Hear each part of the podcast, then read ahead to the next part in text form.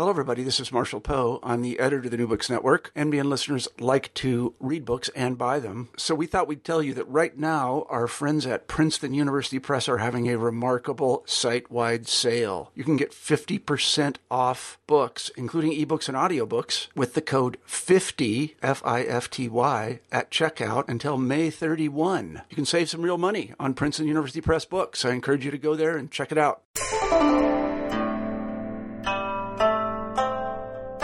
Hi, I'm Carla Nappi, and this is New Books in East Asian Studies and New Books in Science, Technology, and Society. It's a special double feature today, so welcome. I just spoke with Tina Gammeltoft about her really haunting new book, Haunting Images, a cultural account of selective reproduction in Vietnam. This came out with the University of California Press in 2014.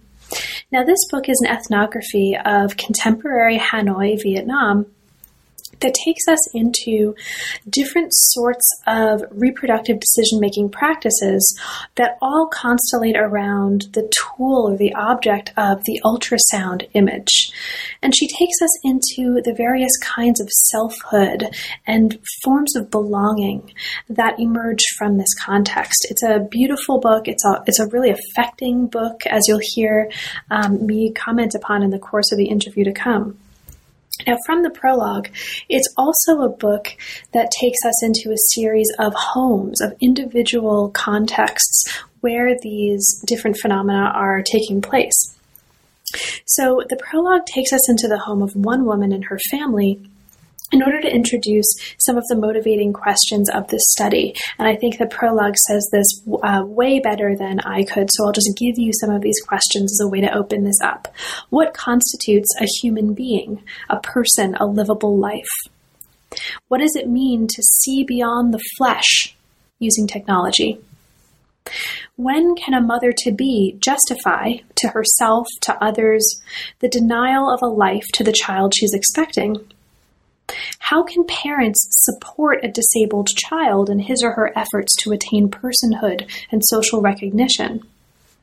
And finally, how is the herbicide dioxin, known as Agent Orange, sprayed by the US military over Vietnam during the Second Indochina War, affected human health in general and human reproduction in particular?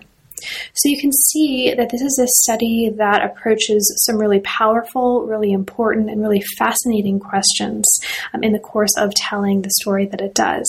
It's a really fascinating book. It was a pleasure to talk with Tina about it, and I hope you have a chance to take a look at the book, to read it, and also I hope you enjoy the conversation to come. Thanks for listening. I'm here today to talk with Tina Gammeltoft about her new book, Haunting Images A Cultural Account of Selective Reproduction in Vietnam. Welcome to New Books in East Asian Studies and New Books in Science, Technology, and Society, Tina, and thanks very much for making time to talk with me today. I'm really looking forward to talking about the book. Thank you, and it's a pleasure. So, could you start us off by saying a little bit about yourself and your background, and specifically, what brought you to uh, work on ethnographical um, understandings of Vietnam? Um, as regards Vietnam, actually a complete coincidence. Uh, my husband, 20 years ago, more than 20 years ago, he was sent to Vietnam for a job with the UN. And at that time, I had decided to, I wanted to work in Denmark and do, you know, the anthropology of Scandinavia. Uh, but then I went to see him there, and the first time I visited, I knew that this was where I was going to work. Uh, and that turned out to be the case. So I'm still working there. My husband now is working more in Africa, but um, I keep going back to Vietnam. So this this is this the, the yeah the coincidence behind behind my work there. So, the book that we're here to talk about today focuses on processes of reproductive decision making in Hanoi and pays special attention to the ways that women, their communities, their families understood and made decisions based on ultrasound technologies. And there's a lot more going on, and we'll talk about mm-hmm. over, the course of our conversation. So, how did you come to work on this particular topic? Can you situate this within your larger research trajectory for us? Yeah, uh, the first project I did in Vietnam now more than 20 years ago was for my PhD. And I worked, um, I did the study on women's use of contraception and more specifically the IUD, the intrauterine ring device, which was at, at, that time the only method of family planning available in Vietnam at the same time as the government um, was um, trying to persuade women to have only one or two children. Um, so I worked at that time with reproductive health, and, and later I've continued working with sexual reproductive health issues. Uh, I've done some research on abortion. And so when the time came to plan this study, I knew that I wanted to continue working with women's issues and with uh, reproductive health issues. And at that time, this is now more than 10 years ago, practically all research selective reproduction on, on, on, the use of prenatal screening had been conducted in the Western world, in, in Europe, in the US, in Australia, and I don't think that I, I couldn't find anything from the developing world at that time. So I thought that given that now I was moving to Vietnam to live there for two or three years, it was really a, good chance to do work uh, on, on, on, on this topic, which had which was completely under investigated. So yeah, so that was the background. And this is actually really interesting to hear because one of the themes that, at least in my experience of reading the book, runs throughout the book is the really um, distinct way that the issues that you're treating in the book emerge in the particular context of Hanoi versus what we would have expected to see in North America. Mm-hmm. And so that's yeah. um, a running theme throughout the story. Mm-hmm. Yeah, it is. So the book develops two main propositions, and I'll kind of lay these out um, as a way of then bringing us into um, the substance of the first body chapter. These two main propositions, as you lay them out early in the introduction, are first that life and death decisions put people in situations where they're forced to consider not just what to do, but who they are. So there's a self making, there's a self information that's happening here. And in addition to that, uh, the book is arguing, or sort of one of the propositions that the book is laying out early on, is that people in Hanoi are, as you call it, forging moral selves. Mm-hmm. About what that means in a moment, by enacting social belonging when they're confronting ethically demanding circumstances. Mm-hmm. This, is the, this is the background to keep in mind as we then proceed to explore um, the particularities of the study. Now, one of the things um, that emerges very early on in the book, before we even get to the particular um, locality that you're exploring in the course of your ethnography, is the importance of being very clear about how we're thinking about the localized um, emergence of concepts like individuality, choice, mm-hmm. um, as they emerge from different um, circumstances. So, one of the things that the book is doing early on is challenging the language of individual choice in accounts of reproductive experience. Mm-hmm make a point here that there's an overemphasis on individual choice and how we understand reproductive technologies, and that this can lead us to ignore or to completely misunderstand important elements of the human reproductive experience in different locations. Mm-hmm. Instead, the book brings us to uh, the importance of a language of collectivity, belonging, and responsibility. Mm-hmm. Now, you cite early on in the book an inspiration in the work of Emmanuel Levinas. Mm-hmm. Um, so, can you maybe start us off by talking a little bit about that, um, the, the, inspiration in the work of Emmanuel Levinas, and how that, um, what do we need to know about that, rather, in order to understand the importance of this notion of collectivity and belonging? Mm-hmm. Mm-hmm. Thank you. Uh, let me say first that, that I mean, you, you, it's completely correct what you say that that in the literature on the Western world. And this was what I was struck by because at the time when I arrived in Vietnam, everything I had read about prenatal screening was, as I said before, um, originated in, in Europe or the US, basically. So throughout this literature, there was a lot of emphasis on choice which in a way is, makes sense, right? Because what these new technologies do is that they allow people to make choices. First, there's choice about do you want to use um, screening, testing technologies in your pregnancy, or do you not want to use the technologies? And then, if women then proceed and they say yes, we use the technologies, and then you move on to an even harder choice, which is at, in case the technologies then find something wrong with the child, that a woman is expecting, what then does she do? Does she proceed with the pregnancy or does she terminate it? And that is, you know, if you look at it, that's obviously very hard choices and, and it is decisions that have to be made. And this is also how these situations are framed by people in Hanoi. They also frame them as, as decisions and as choices. But I just, I hadn't worked that for very long until I realized that beneath that talk about decision making and and making choices, there was something else, which was this uh, what I describe as as in terms of an anthropology of belonging as, as this very strong sense of collectivity and belonging and responsibility to other people. And then I came across this work by Emmanuel Levinas, as you say. And I think the main contribution from his philosophy for me and for my thinking has been his the way he approaches subjectivity, the way he, he sees human subjectivity, which is completely different from the way it's most often conceptualized in, in, in, in the social sciences at the moment, which probably has to do with the way that many people tend to see subjectivity right now is very much influenced by the work of Michel Foucault. Um, and Levinas's approach to subjectivity is, is completely different from that. So whereas Foucault places emphasis on self-making, he sees subjectivity as a question of ethical self-practices, self-formation. Uh, Levinas says before we can even make choices, before we can make decisions, we are always already connected to others. So we are already involved in relations of obligation, responsibility to other people. Uh, so he's so Levinas basically says before yes we can look at decisions and choices, but before we can even think of making choices, making decisions, there's a very basic connectivity, basic connections to other people, and that's what we have to look at as well. And this resonated with the ethnographic observations that I did in Vietnam. So this is why I've, I've been thinking through Levinas throughout the book, basically. Yeah.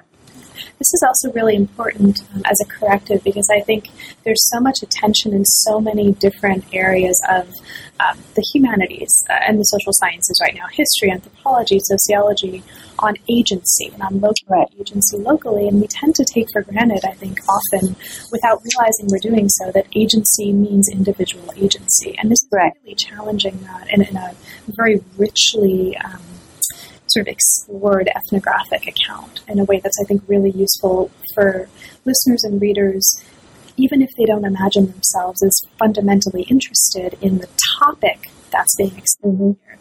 Mm-hmm. That deep um, point about agency not necessarily being individual, I think, is right. really important. Yeah. So, as we move from an introduction which lays out um, a lot of the conceptual apparatus that are going to be used in the book, and we'll talk about those as they come up later on in the chapters, the first chapter takes us into the research setting. Mm-hmm. Um, that you explored for the purpose of this research. So, can you spend a little bit of time talking about that? The ethnographic context that you were working in in Hanoi, and specifically your work with Hanoi's Obstetrics and Gynecology Hospital. Yeah, um, yeah. Thank you. I've I have a long history of working with this hospital now to start with the hospital. I worked there in 97, 98, uh, doing research on induced abortion among young unmarried women. Uh, so I had connections with this hospital already. Um, and then when I arrived in Hanoi for this project, I reconnected through colleagues with the hospital, and, and they were very keen to have us working there, actually. I should say also, I did this research field uh, research together with 10 Vietnamese colleagues. So they were working with me at, at the hospital. Uh, and yeah, so hospital, uh, the directors there and the, and the doctors, they were very, very welcoming because they saw this um, new technology as deeply fascinating and it's very, very important for Vietnam. So they appreciated that we were paying attention to, to, to the technology and to how it was being used. Um, apart from that, Hanoi in, in, in general, as I write in the book, uh, at this time there was a lot of attention paid to Agent Orange uh, and the consequences of Agent Orange for the reproductive health of Vietnamese people. So that was uh, sort of everywhere present in the city, in, in people's conversations and in newspaper articles and in many other places. Uh, yeah. And what what else could I say about Hanoi? Well, well, well actually, well, um, let's maybe um, I think specific aspects of the hospital and of Hanoi more generally will come up in the course of the conversation too. And mm-hmm. I'm going to ask you about Agent Orange. Uh, mm-hmm. I want to um, just mark before I move a little forward into the book, though, something that you just mentioned, Um, you emphasized just now, and you also emphasize in the book, the fact that you worked on a research team. Mm-hmm. This is really important in terms of the self reflexivity of the book. Um, it's very just wonderfully and beautifully self reflexive, and that engagement of the we as um, the research agents in this process, I think, not only organically kind of strengthens and emphasizes the importance of collectivity in the book, but also mm. brings the reader into that we. It's a very visceral experience to read this book. It's very affecting on many levels for the reader, and there is a sense that we're collectively encountering this together. And so I just wanted to mark that because that was a really important part of um, the reading experience for me, and I really appreciated that self reflexivity. Thank you. That's nice to hear. because it was a really important part of the field. It was this not being just the, the single lonely anthropologist in the field, but being a member of a team and having these ongoing conversations. We were, you know, we were talking throughout the field work, of course, about what was happening, how could we interpret what people said, um, how could we frame our questions. Uh, so, so it was really very much, in a very deep sense, a collective field work that we did. So the book focuses on it as the um, title and the cover of the book can indicate, but the focus on images. The book focuses on the use of and the confrontation with ultrasound imaging technology. So, can you talk about the importance of coming to this in your study, and specifically, how has ultrasound turned into such a widely used tool in Hanoi? Yeah, thank you. This was to me was really actually one a very surprising thing uh, because Vietnam at this time was still a low income country. Now it's defined as a middle income country, but this time it was defined as a low income country. Uh, and even though Hanoi is obviously wealthier than many rural areas are, uh, I still had not expected to see the technology being used to such a high degree as, as turned out to be the case. Um, because at this time, ultrasounds had only just started to be used uh, generally in pregnancy, maybe a couple of years earlier. So in the late 90s, when I did another research project, uh, there were no ultrasounds. It was just not part of, of, of a pregnancy experience. And now it was already, now this was 2003. Uh, so the technology had been just introduced just a couple of years earlier, and the 3D technology uh, was very, very new. Um, so I had simply not expected that this technology would already have become this kind of habituated part of pregnancy care that it, that I realized that it was. So it was like for most of the women I met, it would be unthinkable to go through a pregnancy without having at least one ultrasound scanning, and many had around one, one scan per month, and some had even more. I met women who had 30 scans in a pregnancy, where it was like, you know, on your way home from work, you would just pass by a, a provider, a clinic, and have the scan done, and, and then go home and cook your, your dinner. Uh, so this to me was a surprise. And, and did you ask how did it happen or why? Uh, you come to so well. Why is this? Yeah, why is this such a widespread um, technology used in handling Mm your um, what yeah. I think it's it's several factors working together. One factor is uh, the uh, privatization of the healthcare system, which means that we have uh, lots of private providers in Hanoi now offering pregnancy care, and women often prefer the private providers because the services are, are, are quick and in, in many, many, ways more convenient. Uh, and these um, and, and ultrasounds basically are a source of income for these providers, for, for, the private providers, but also for the public hospitals. So providers are pushing the use of this technology simply basically because it's, it's, it's, it's income, it's revenue for them. So that's one factor. But another factor was this, uh, I found a very deep anxiety among women concerning the outcomes of the pregnancy. So many women were really, really anxious that something might be wrong with the child they were expecting. And so they, they feel that if I have an ultrasound, I can check that and make sure that the fetus is okay. And then they felt reassured, but then soon, you know, one week, two weeks after, they would start thinking and say, well, this fetus is developing constantly. So even if it was okay two weeks ago, I cannot be sure that it's still okay now. So I have to go for another ultrasound.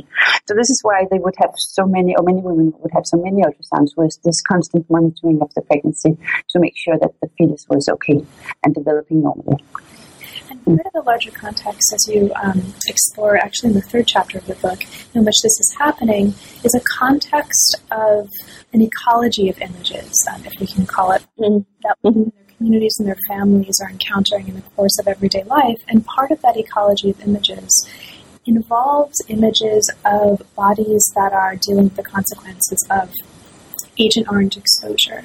Mm. Perhaps this is a good time to talk about that. What's going on in terms of the larger context of understanding this ultrasound imaging process within um, a larger social and cultural encounter with Agent Orange exposure in Hanoi?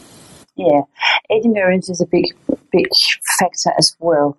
And, or not Agent Orange in itself, but the way it's represented in the mass media, the way it's talked about among people themselves. Um, and uh, at this time, when when we did this fieldwork in Hanoi, uh, there was a lot of attention paid to Agent Orange or to the, the, the consequences of Agent Orange for the health of Vietnamese people, and there was a court case running in New York, which uh, which um, uh, which they lost. The people who, who ran the court case, court case they lost, but but uh, the consequence of the court case was this very strong mass media attention in Hanoi to Agent Orange. Um, and as a part of that, uh, there were images everywhere in newspapers, in television. Whenever you turn on the television, you would see these documentaries uh, depicting the, the, the, lives of families having, you know, one or several what was called Agent Orange children. So children who were born uh, with disabilities that people assumed stemmed from Agent Orange, their fathers or grandfathers' exposure to Agent Orange during the war. Um, and these images were really, really frightening because this was often the children were very severely disabled, disfigured. Um, and for pregnant women to, to meet these images during a pregnancy, to, to, to be confronted with these images during a pregnancy was very, very unsettling. That's what, what women told me. So, so many women during their pregnancy, they would simply avoid watching television just to be sure not to run into these pictures. Um, so if we talk about, as you say, an ecology of images, then the Agent Orange images of severely disabled, malformed children were a very big part of that ecology and, and, and in emotional terms, very, very unsettling for many people. Yeah. Thank you. Now, as this whole set of phenomena is happening, women making or women who are part of the process of making reproductive decisions are simultaneously part of several different kinds of communities that generate different kinds of belonging. Mm. As we move through the chapters, um, one of those kinds of communities or kinds of communal belonging is that of the nation. And chapter two takes us into sort of current population policies in Vietnam that are oriented toward a particular way of thinking about quality control and population quality that link the state of the national body to that of the individual reproductive body. Can you talk a little bit about that and the importance of that here um, to kind of ground us as we move forward? Yeah, uh, thank you. This was another pro- big factor in the picture was the, the politics of these issues at exactly this time when we did the fieldwork. Um, because in the 90s, when I did my first uh, research in Vietnam, um, the population policy was very much uh, oriented towards uh, the quantity of the population. So basically, the idea was population control. The idea was to persuade women and couples not to have too many children. Um, so this, but this uh, attention to quantity was then supplemented in the around the turn of the millennium, uh, supplemented with a new focus on quality. So policymakers would start talking about population quality as something that was really important for Vietnam. So they would say, you know, if this country wants to modernize, if this country wants to move out of its low income status, then we would need to pay more attention to population quality because the quality of Vietnam's population is too low. So they would say people are too small and there are too many children, children born disabled.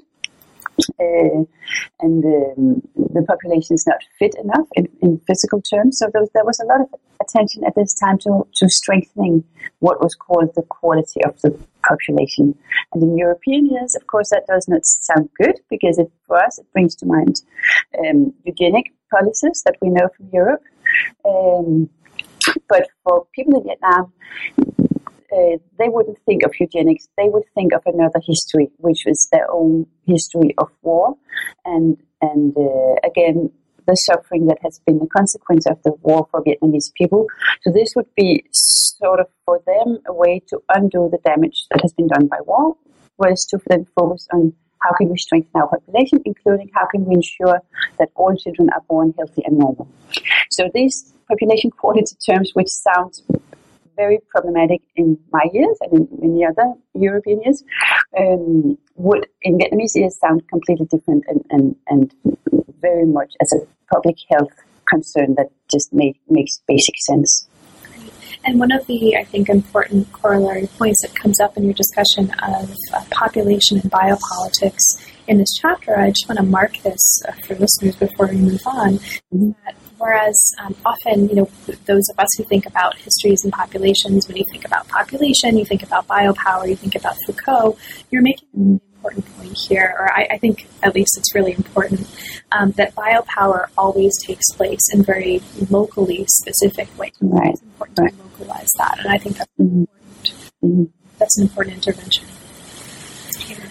Mm-hmm another kind of community that women are part of that generates another kind of belonging um, at the same time as this belonging in terms of the national body is local moral communities. And you talk about the importance of this in terms of sort of uh, helping the subjective formation of the woman as she's mm. dealing with these decisions. So when a woman's pregnant, as you put it in chapter three, what's at stake is not only the coming into being of her child, but also the coming into being of herself as a member of her local moral community. So can you mm-hmm. talk about that? That seems like a really crucial point Yeah, thank you. This was actually a very central thing, and it was one. It took me a little while to realize the difference between what I saw in Hanoi and what I knew from, say, Denmark or other places that I know well. Um, because for women in Hanoi, it was so important, as I said before, it's really important, of course, the pregnancies go well and that the children are born healthy. Uh, and I thought, well, okay, that's kind of familiar to me. I've, you know, that's not so strange from what I know from my own country or other countries. Uh, so it took a while before I realized that for the women that I met in Hanoi, this was an, there was an even more profound concern at issue that this was also a very, very existential sense, existential question in the sense that if they ended up having a child that was that had some kind of problem that was not normal, quote unquote, then that would be a problem um, in terms of their getting integrated as full members of their husbands' families. Um, so when women get married in Vietnam, they leave their own family that they were born into, move into their husband's family. So it's a patrilineal, patrilocal kinship structure. Uh, and this means that for these women that I met, if they had the child that they hoped to have, the healthy, normal child, they would be accepted now as full members of their husband's family. So they would belong fully to this new family. But if they did not, if they failed in in uh, childbearing, then they would not be accepted as full members, and then they would be full members of nothing. They would be sort of living in a limbo, a social limbo, because they would not belong to their natal family anymore, and they would not belong fully to their husband's family. So it was basically for them a question of coming into being themselves, of becoming full human being, full persons themselves. And so it's not just a question of producing a, a child that was considered a full human being, but it was also a question of themselves being considered as full human beings. So in that sense, and then you know again the the the overuse or the very excessive use of the ultrasounds, in a way, for me, made sense in in, in a deeper sense than it did to begin with. So, as we move into the fourth chapter, we move from understanding the contexts nationally, the context in terms of local moral communities, and we look at the context of the world of the physicians who are involved in um, assisting these women in, and their families in making these decisions. Mm. Chapter 4 looks specifically at the ways that physicians and healthcare professionals more generally at the hospital that you looked at defined their own roles in the realm of selective reproduction.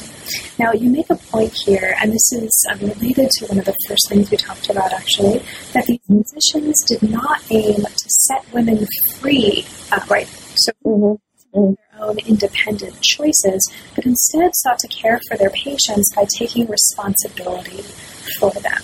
Can you talk about this notion of responsibility, um, which is really yeah. seems key here, and, and what kinds of ways do you see physicians doing this? Mm-hmm.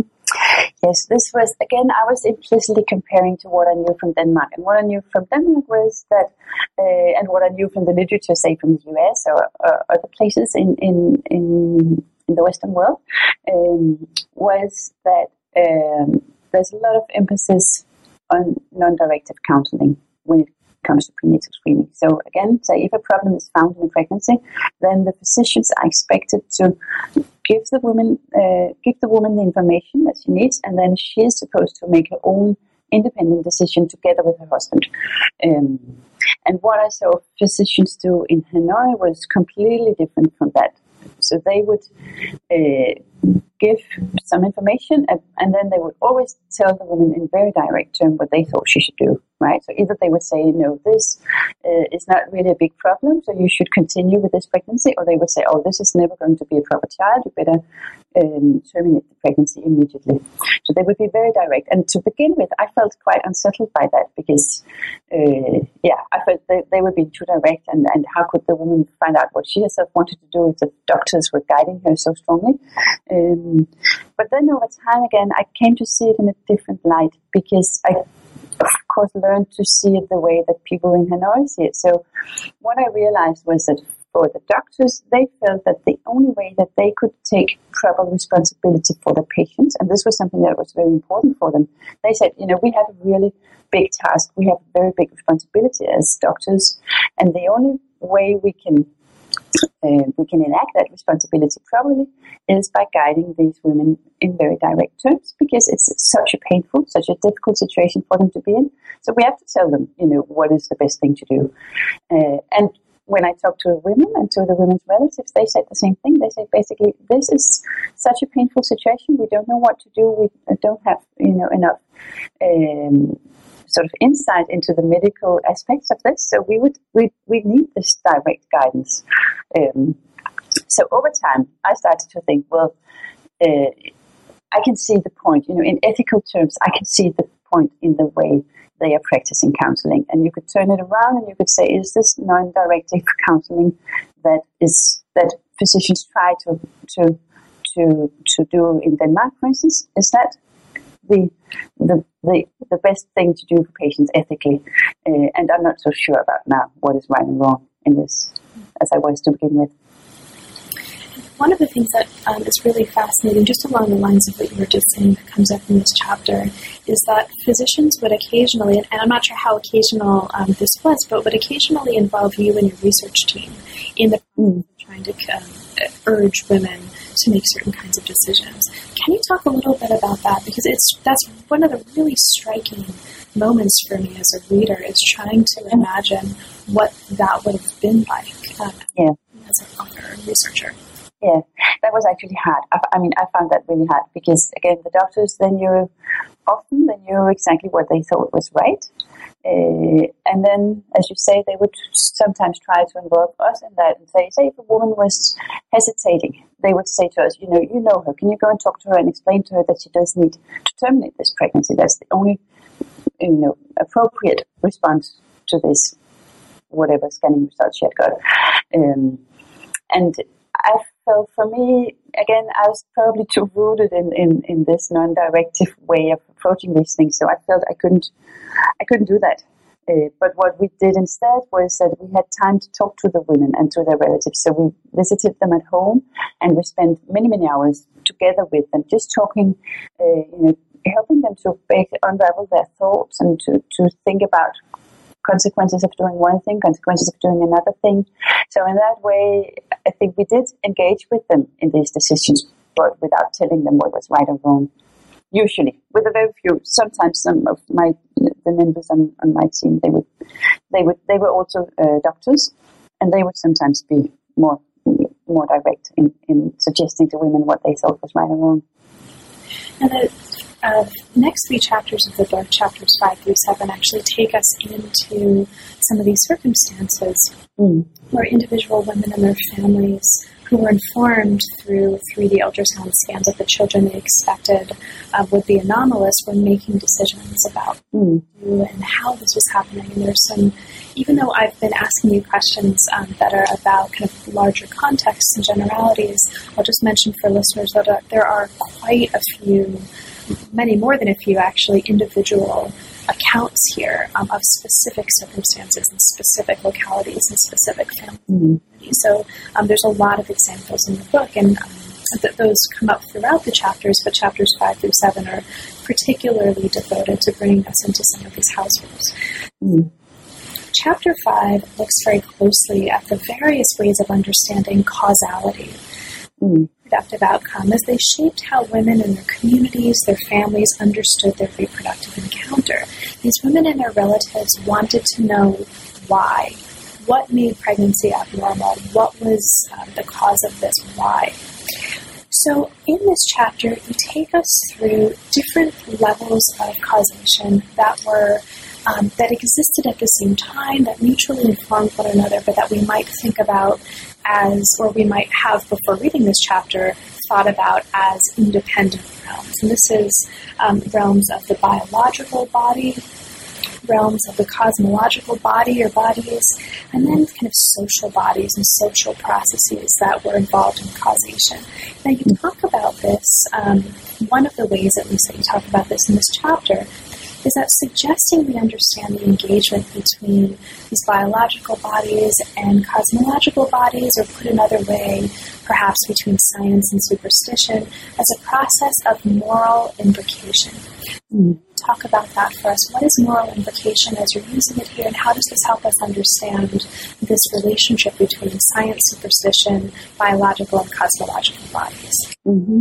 Yeah, I use this term moral imbrication to capture the ways that what was to me, again, as a researcher, immediately visible, uh, which would be the what we could call the scientific explanations, how they were always engaging with something more culturally, historically deep-seated, which is what I call the cosmological body, or we could call it superstition. Uh, and that to me was very fascinating because, you know, if I had been doing a three-month fieldwork, I would have only captured the, the science, the, what people call the scientific explanations. Um, because this was what people would readily easily talk about. Uh, so when they were thinking about what could have made my pregnancy go wrong, the first thing they would talk about would always be sort of quote unquote scientific explanations like maybe I had a cold during the pregnancy and that could have been the cause or maybe my husband was exposed to toxic chemicals at, at, his workplace. That could be the cause. Or again, Agent Orange could come up as a cause in case um, family members had been exposed to Agent Orange during the war. Uh, so this was what people would would readily, easily, quickly, immediately talk about would be the science side of this causation. Uh, so, and it was only when I got to know people better and met them on several occasions and could start to piece together other things that they were also talking about, but in a less coherent way, and in a, it was much more subdued, much much more subtle in in, in people's ways of talking about this. But it was in in emotional terms, in moral terms, it was really, really strong. And this is what I call the cosmological body, or, or what Vietnamese people would call superstition. Uh, and I see this as something that dates centuries back because it resonates with uh, Confucian uh, cosmologies, Taoist, Buddhist ways of thinking. Um, so I see this as something that's culturally very, very uh, long standing in Vietnam, and that somehow engages with, or the, the scientific explanations are suffused by these cosmological explanations. And the reason why people wouldn't talk about uh, this superstition or cosmology, whatever we call it, as readily is that it has been seen as as backwards, as a feudal way of thinking by the socialist authorities. Uh, so people would feel shy and, hesitant and reluctant to talk about these things, but nevertheless they were there as this sort of layer laying beneath what was easily articulated. So I found that really fascinating. And again, this was some of the, one of the things that took some time before I, I, I realized that there were much deeper layers to the stuff that people immediately said than what I would get at the, at the first kind of conversation with people. Now, one of the things that you um, just mentioned was the possible factor of environmental toxicity. And for me as a reader, mm. this was one of the, I mean, many, but one of the standout moments where I was very deeply affected and very deeply disturbed. And I mean mm. in a positive, generative sense. Mm. Yeah. by, by, what was happening in the book. Mm. There are very, very moving and affecting accounts of the kinds of struggles between, on the one hand, doing a kind of work that you need to do in order to support yourself and your family at the same time that that work is going to expose you knowingly to all kinds of toxicity that are going to at the same time uh, challenge or damage your family because they may affect um, your growing child. Can you talk a little bit about that? Because that seems like a really, it's a moment in the story that actually got me really um, angry at yeah. the circumstances that were producing this. Yeah. This, yeah. yeah. Yeah. I was angry too. I was very, very unsettled by this. This is, you know, Vietnam, of course, has a socialist history, but then turned to a market economy um, in the late 80s. Um, and by now, market forces are quite strong in the country, uh, and the protection of workers is not always as good as it could be. Um, and there's growing, in at least in my opinion, social inequalities, growing social differences between the people who are the privileged uh, groups, classes, and the people who are not. Uh, and what I found really unsettling was to see how the people who are not the privileged ones, which are, say, people who come from rural provinces and move into Hanoi and have a very fragile position there and a very uncertain position in the labor market there, how they have to basically just be happy to have a job. And if the working conditions are not optimal, and that could say include exposure to toxic chemicals or chemicals that they at least assume to be toxic, they may have to just accept that because at least then they have a job and an income and they can support their family at home in the in the province, rural province that they come from. Or it could be in, in the countryside around Hanoi where we were also doing field work. So this, some of the women that we met in the hospital came from rural provinces and so we went there to visit them. And again, uh, the uh, people in, in rural areas also have to, to struggle really hard now to make an income from, from their land. Uh, and again, that sometimes includes exposure to uh, fertilizers, um, um, pesticides, other chemicals that people assume to be toxic. Uh, and again, as you say, to to to uh, earn an income to be able to feed your children, sometimes people just have to live with thing is dangerous. So sometimes the people we met, when they were looking for reasons, this was one of the reasons they would consider, but they would always want to not consider it. They would always say, no, you know, yes, we do work on the, you know, we are exposed to toxic chemicals, but that's probably not the reason. And then they would continue doing whatever work they were doing, even though they feared that it had damaging consequences for their health and for possibly for, for coming children's health. So yeah, I find that unsettling. It is sort of the underside, you could say, to the development that Vietnam is going through now. You have still very high economic growth rates, but there is an underside to that. And that was this was how people themselves framed it. Also, they said that this development that we see in our country now, it comes at a cost, and this is sort of one of the costs. And some of these families are, are dealing with this in the case of, and just to just to say a little bit about why, you know, one of the reasons why I found this so affecting, they're dealing with four or five cases of pregnancies that where the, the baby is born is mm. stillborn or there's some sort of deformation. I mean, four or five in a row or six in a row. Mm. You know, still, um, these are circumstances they live in. Is this? It's just it's it's it confounds. See, I, am having trouble even articulating how. Mm-hmm. Just this should just tell you how deeply affecting this was. I just it's hard to understand, and I think um, one of the things that the book does really beautifully and really powerfully is to bring us into individual local cases where this is happening and humanizing this um, so that we're able to not ex- you know experience this in the way that a family would have, but understand through taking us into a particular household um, what happens in a way that's much much more affecting and much much more powerful than just talking about this in a larger you know kind of contextual way. Like, Mm, mm, um, so thank you for that, and also that's something I think about the book. One of many things that's really going to stay with me uh, for a very long time. mm.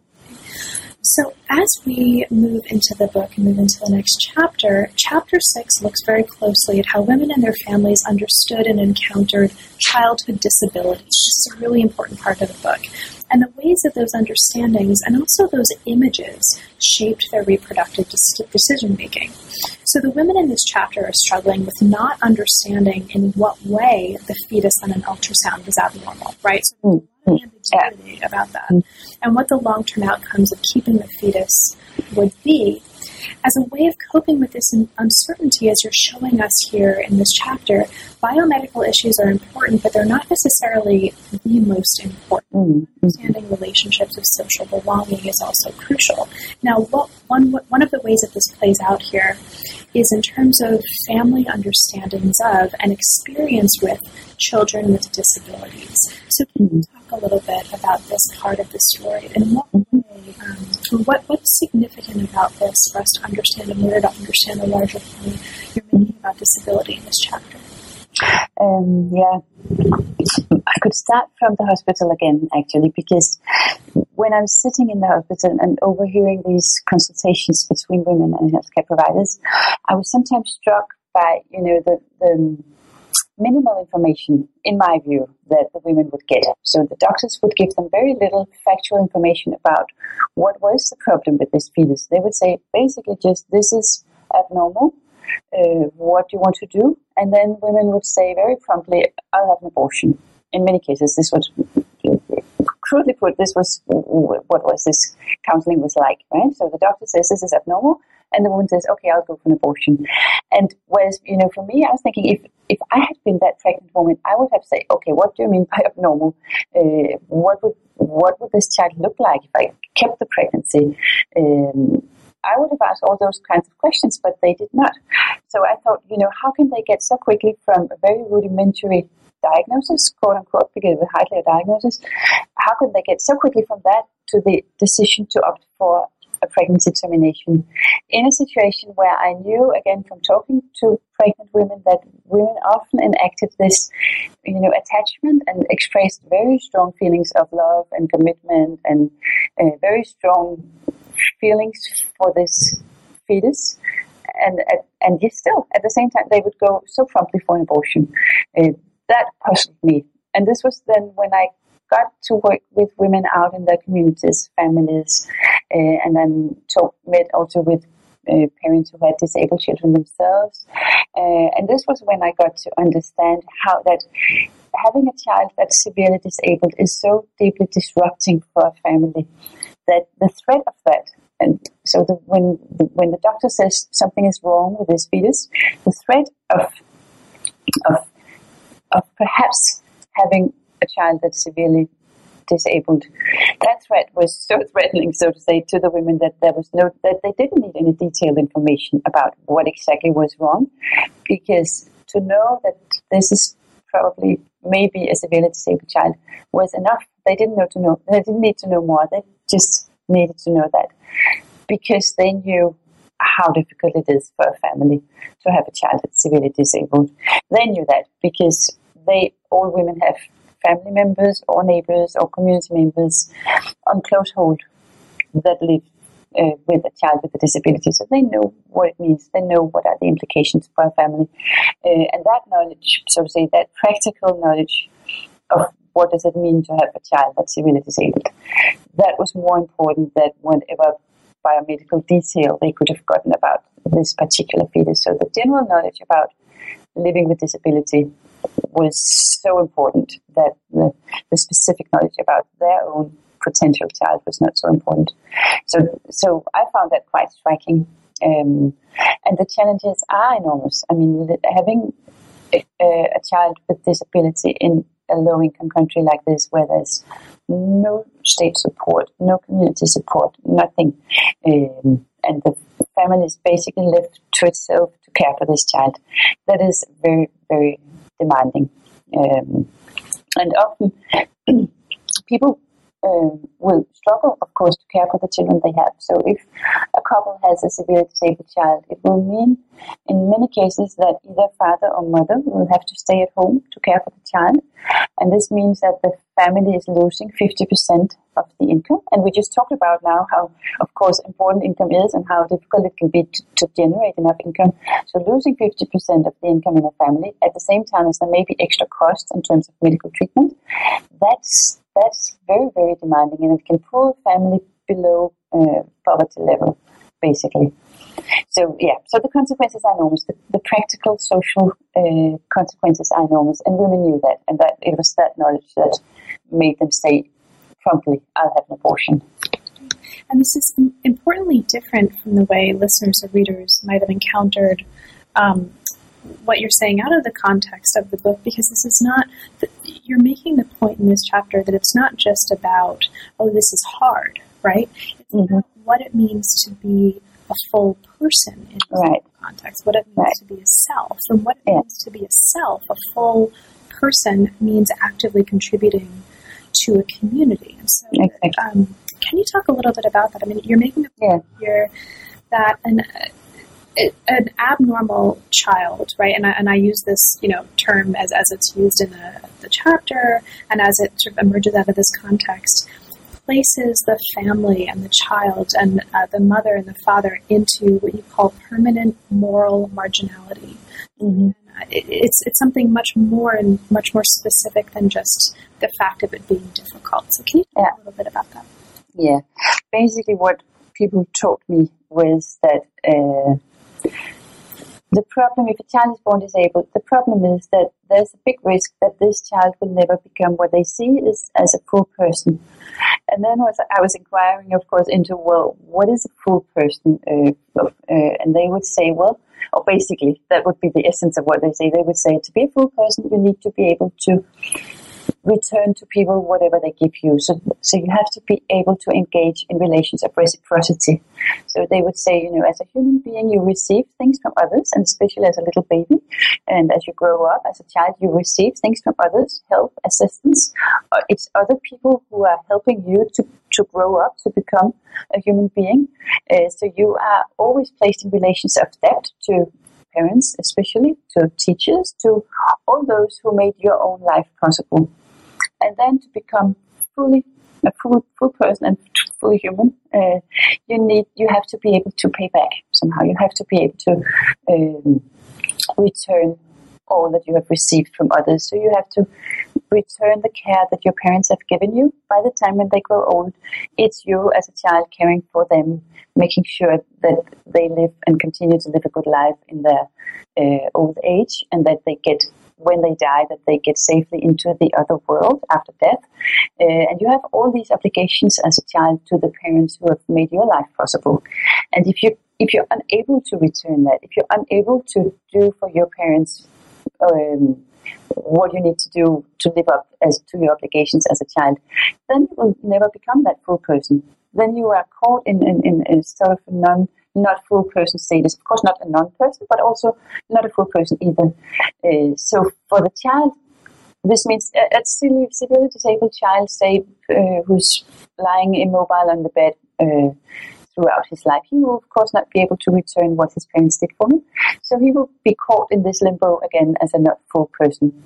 So this was one side, but then for the, I realized that for the parents who have disabled children, it's a double challenge actually, because one thing is the challenge of they are living with a child that uh, has to face this fate of probably never becoming a full person. But their own personhood is also at issue because as a parent, it's your responsibility to make sure that your child becomes a full person. So if the child does not, then the parent's personhood is also compromised. So their ability to become full people to, to full persons, full human beings to do what human beings should do, to live up to their obligations as human beings, that's jeopardized as well. So, so it's not just that they have to see their child suffer and they have to be daily confronted with their own inability to do for their child what they should do for the child. It's also that they, as persons, are, are, are unfulfilled, so to say. So it's a really, in existential term, it's it's terms, it's a very very painful double challenge of the child not becoming a full person, but parents also not becoming full persons. And and it, and it shows us also again how these intimate connections between people that you cannot look at parents separately from the child. You can look at the child separately from the parents. So it's like sort of parents' bodies and child bodies becoming one, so to say. Great, thank you. Mm. So as the as we move into the last chapters of the book, you're in the context of talking about these issues, uh, the chapters also make a very clear and very explicit point that the decisions emerging from these issues are very importantly much less individualized and less medicalized than those described in studies that are located in like North America mm. Europe.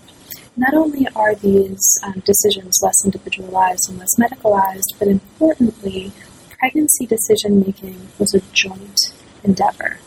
Mm. Um, this is a really important point in the book, um, and so I think it's worth just spending a, uh, a minute or two um, just underlining this. Do you want to talk a little bit about this? What is important about um, what what is important that we understand about this point that decision making is a joint process and a joint endeavor? Yeah, this is back to this issue of collectivity, um, because I found that really, really striking the way that the women said, on the one hand, they get this information, something is wrong with the child you're expecting, and then in, on the one hand, they feel, well, this is a decision I have to make. So the ultimate decision will be made by the woman carrying the pregnancy. But they would always, all of them say that there's no way that I could make this decision on my own. So they would feel confronted with a very difficult decision, but then they would take that decision and sort of place it back into social collectivities, which would be mainly the family, sometimes the extended family, the kin group, and also the, the physicians at the hospital. So they would sort of socialize the decision they had to make and say, this is, this has to be collective. Uh, and in some cases, what I witnessed in families was, again, I was, I found it disturbing to begin with because sometimes I would sense that the family's relatives made the decision on behalf of the woman. Uh, or again, like the doctors, they would give very strong directions and say, well, you know, we have to do this or we have to do that. But then when I talked to women, I realized that they they appreciated that. They said, "This is so painful. How could I how could I live with making that decision all on my own? For me, it's helpful that my relatives are making the decision with me or for me." Um, so yeah, so I found that quite striking, and that's why I've, I've been preoccupied with this question about about collectivity and belonging throughout the book. Because was what women did was that they active belonging. They said this is this is a personal decision, but it's a decision that I can only make together with those that I belong together with, so to say. Yeah, this collectivity and belonging is also something that um, impacts decisions about care after death. So you, invoked um, the issue of care after death a little bit before. Uh, the seventh chapter actually looks at contexts where families have to decide what kinds of ritual enactments um, to, or, what kinds of rituals to enact after the death of, of the fetus and after mm-hmm. decisions have been made. And this is another important part of the story. Is, is the fetus named? Is it buried? Where is it buried? And what other kinds of ritual modes of engaging the fetus? Mm. Can you talk just a little bit about that as we come to um, mm-hmm. the conclusion? Mm-hmm. Uh, yeah, this was again when I say that the women faced the decision they had to make within social collectivities. I realized after a while that a, member of those collectivities was actually the fetus. That the fetus was not just a thing, but it was a being that the women considered basically as a social actor. Uh, so when they came to the decisions that they had to come to, they also uh, came to those decisions through engagements with the fetus. But the fetus, of course, was a special kind of social actor because it was so it was this liminal figure. On the one hand, they women and their relatives they define it as as a family member, uh, as a human being, a family member. But on the other hand, it was not a full human being yet because it was still inside the womb, so it, was, it had not been born. So in terms of ritual, uh, this was something that was really, really hard for women and the feminists. And I found that often defining how to how to treat the fetal body after the abortion was actually more difficult than making the decision to have the abortion or not. Um, uh, so, and that to me was surprising that it was such a big issue and it could, could create a lot of controversy within families because the question was basically, uh, should we consider this fetus as uh, not a family member, as something we could leave at the hospital and other people will take care of it? We don't have to think about it anymore, or should we say this is a family member, so we will take it home and we'll bury it at home and uh, conduct you know, rituals as we do for other deceased family members. So it was really a definitional conundrum for, for the families, but they had to define what kind of being is this fetus really. And what was really hard for them was this, and this is where the term haunting in the book's title, Haunting Images, refers also to people's fears that the fetus would keep haunting them. And that was an enormous fear in all all cases, all women I, I met. Uh, they feared that this fetus would continue following them, that it would return. So in the next subsequent pregnancy, the same fetus might come back to them and again be defective and again confront them with this painful decision that they had just had, had to go through now. Uh, so they had, in terms of ritual, they had to find a balance between, on the one hand, recognizing the fetus, but on the other hand, not showing their love for it too clearly because if they showed the fetus that they loved it, how much they loved it, then it would feel connected to them and it would stay with them. It would keep coming, keep coming back. So this was uh, uh, in in ritual terms, but also in existential terms, social terms. This was really a big challenge for many families of finding a way of striking this balance between showing the fetus the recognition, showing it it is a human being. It's not just garbage that we throw out at the hospital. It's a human being, but it's not a human being that we want to stay with us.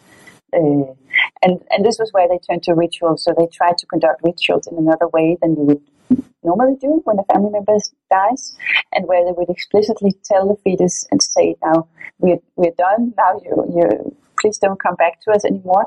And then they hope that it would stay away from them. So, and I interpreted this as sort of conscience questions that these fears of being haunted also reflected these conscience questions that all of the women struggled with, where they felt, on the one hand, they felt we did the only thing we could do in terminating the pregnancy, but on the other hand, they also felt we killed our own child.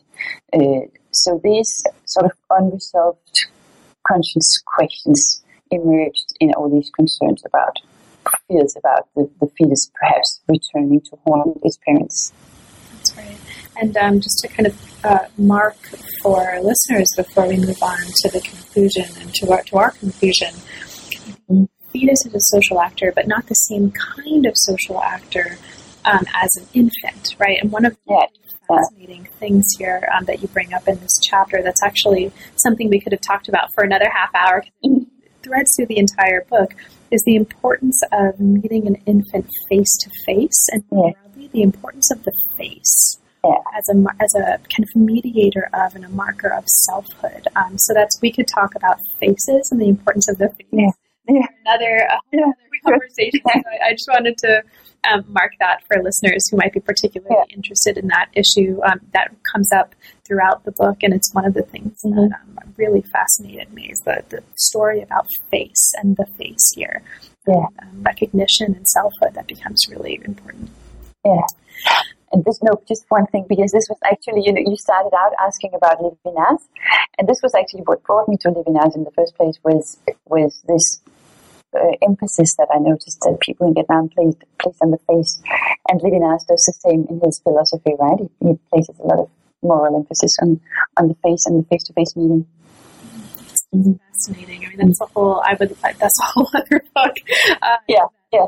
Uh, So, in the conclusion, I'll just what I'll do is just um, mention what's happening here, and then we'll open up um, in, to our conclusion. So, the conclusion summarizes the story and also takes us forward toward a broader anthropology of belonging, and it considers belonging at the same time as a state discourse, as a social practice, and also as a, a sense of experiences of loss, and it talks about mm. the importance of experiences of loss um, to be- to belonging, mm. to this anthropology of belonging. Mm. So, Tina, it, as we come to the um, conclusion of our conversation, is there anything specifically um, in the conclusion, or anything more generally? Um, that we didn't have a chance to talk about, but that you'd like to mention, or that you feel is particularly important, that you'd like to mention for listeners? Not really. I think, I mean, I liked your reading of the book, and I think uh, we talked about all the major issues. Yeah, no, we did. Well, thank yeah. you. I mean, I think um, it's hopefully it's clear to listeners, and, and I just want to emphasize, in case it's not completely clear, that it wasn't. Um, it's not just a, a, beautiful book and a very arresting book, but it's also a very sort of intimately affecting book. This is a book that stays with you, uh, or it, it, certainly will stay with me for a very long time. And I thank you for that um, because it's a. It's not all the time that we get to read books that are so transformative. Thank you. So now that the book is out, and congratulations on um, the, what is just an amazing work here. What's next for you? Are there any projects that are currently uh, motivating you and inspiring you? Mm-hmm. I'm working on a new project now, actually, which is funded by Danida, the Danish Development Agency, uh, where we work again as a team. We have a team in Vietnam and we have a team in Tanzania. And we're looking at uh, intimate partner violence and the consequences of intimate partner violence for women's reproductive health. So we're working again with pregnant women and now following women throughout their pregnancies to see to compare women who are exposed to violence to women who are not, and then looking at women's mental health during pregnancy and after the delivery, and looking at pregnancy outcomes to see whether children are, are born uh, preterm or uh, at lower birth weight in case the women are exposed to, to partner violence. So we're trying in this study to combine epidemiology with ethnography. So it's it's interdisciplinary and it's and it's um, and it's across two countries, Vietnam and, and Tanzania. So I'm quite excited about this project, both in terms of the, the, the collaboration across countries and also in terms of the collaboration across uh, scientific disciplines. Well, that sounds amazing as well. So best of luck with that work, um, and I'll look forward to talking with you about that as well. Thank you. Thanks so much, Tina. Thank you. You've been listening to New Books in East Asian Studies and New Books in Science, Technology, and Society. Thanks very much for joining us, and we'll see you next time.